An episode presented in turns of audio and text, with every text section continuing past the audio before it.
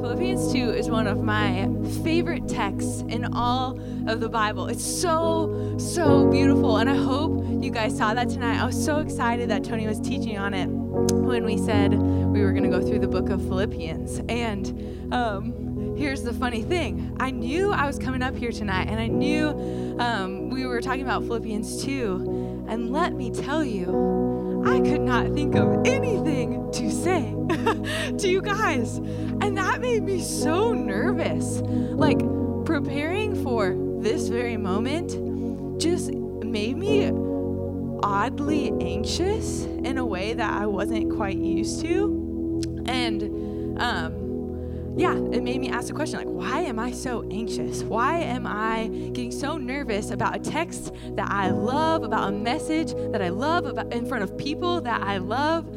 And I realized that I wasn't nervous that I wasn't gonna um, glorify God in this moment, that I wasn't going to steward this moment well. That's not why I was nervous. It wasn't like a holy nervousness.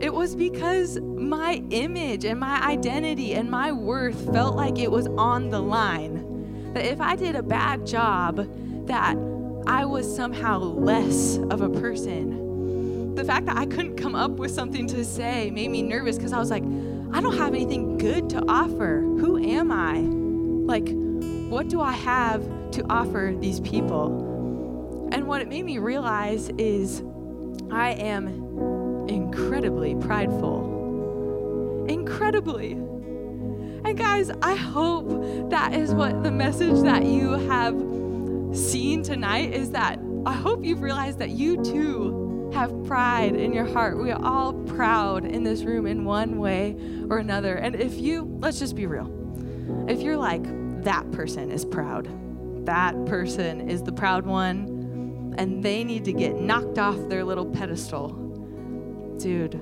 you're recognizing their pride because you too are proud and you two are at competition. so just a little moment there if you needed it. But all that to say is, I think for some of us in the room, for you guys as students, you can actually recognize pride and the desire to perform well in your daily lives. As you go to school and have a test and you see your GPA dropping slowly or rising, like in your social circles, in your friendships, with your parental relationships you can see pride when you when you start feeling those anxious nervousness not because you're wanting to steward it well and you're wanting to glorify god but i think if you actually ask yourself why you're feeling that it might be because your image your identity your worth your value your pride is on the line and so as christians i actually think we have the opportunity to believe that we can both be humble and confident in Christ. And so, as I say this, I want you to know I'm saying this to myself. This is what I want to believe as I walk down the stairs off this stage tonight is Ephesians 2. Says, this is pretty long. Hang with me. It's so good. But God, being rich in mercy because of the great love with which he loved us, even when we were dead in our trespasses, made us alive together with Christ. By grace you have been saved and raised up as uh, raised up with him and seated us with him in the heavenly places in Christ Jesus, so that in the coming ages he might show the immeasurable riches of his grace in kindness towards us in Christ Jesus. For, great, for by grace you have been saved through faith. And this is not your own doing, it's a gift of God, not a result of works, so that no one may boast. For we are his workmanship, created in Christ Jesus for good works, which God prepared beforehand that we should walk in them. And so we can be humble because, let's be real, we have not offered anything to God. He has given everything to us freely the faith that I have to even believe in God was given to me as a gift. I haven't mustered up anything to God that I like he owes me for.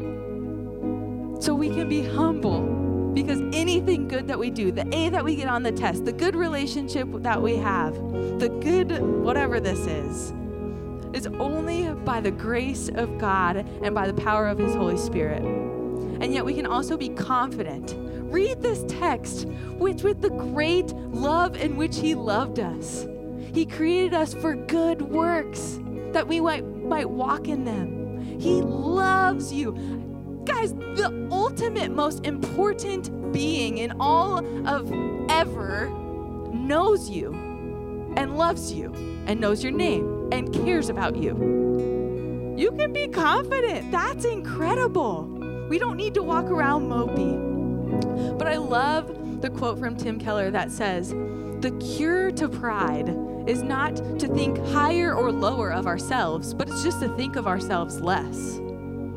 And so I do want to give a couple practical things to practice humility or reveal pride this week. And first, just ask yourself Am I caring about this thing so much because I actually want to steward it well and want to glorify God? Or am I worried about my image? And I, am I worried about what people will think of me? And just be honest with yourself.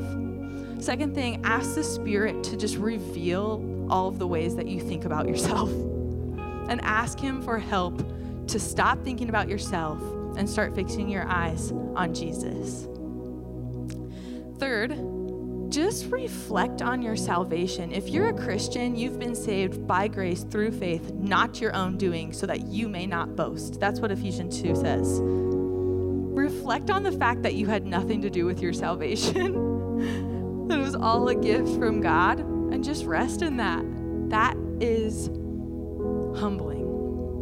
And then last, I would just encourage you to memorize Ephesians 2, specifically verses 8 through 10. I think that could just be good to carry around with you as you go throughout your day and have front of mind the grace of God in which we have been saved. Ultimately, guys, I want you to know if you are a Christian in the room tonight, you have been saved by the infinite one, the holy one, and the king of the universe the infinite one put on limitations in humanity and died so that you could live. The Holy One was perfectly humble. He considered everyone to be as more significant than himself. He perfectly obeyed the law and became the perfect sacrifice so that you would not have to die. And the King of everything came into his creation as a servant so that you could become a co heir with Jesus Christ. And so let's worship that King tonight, the King that is going to return and that we will bow to. We have the opportunity to bow to him tonight, to worship him tonight, and say, All hail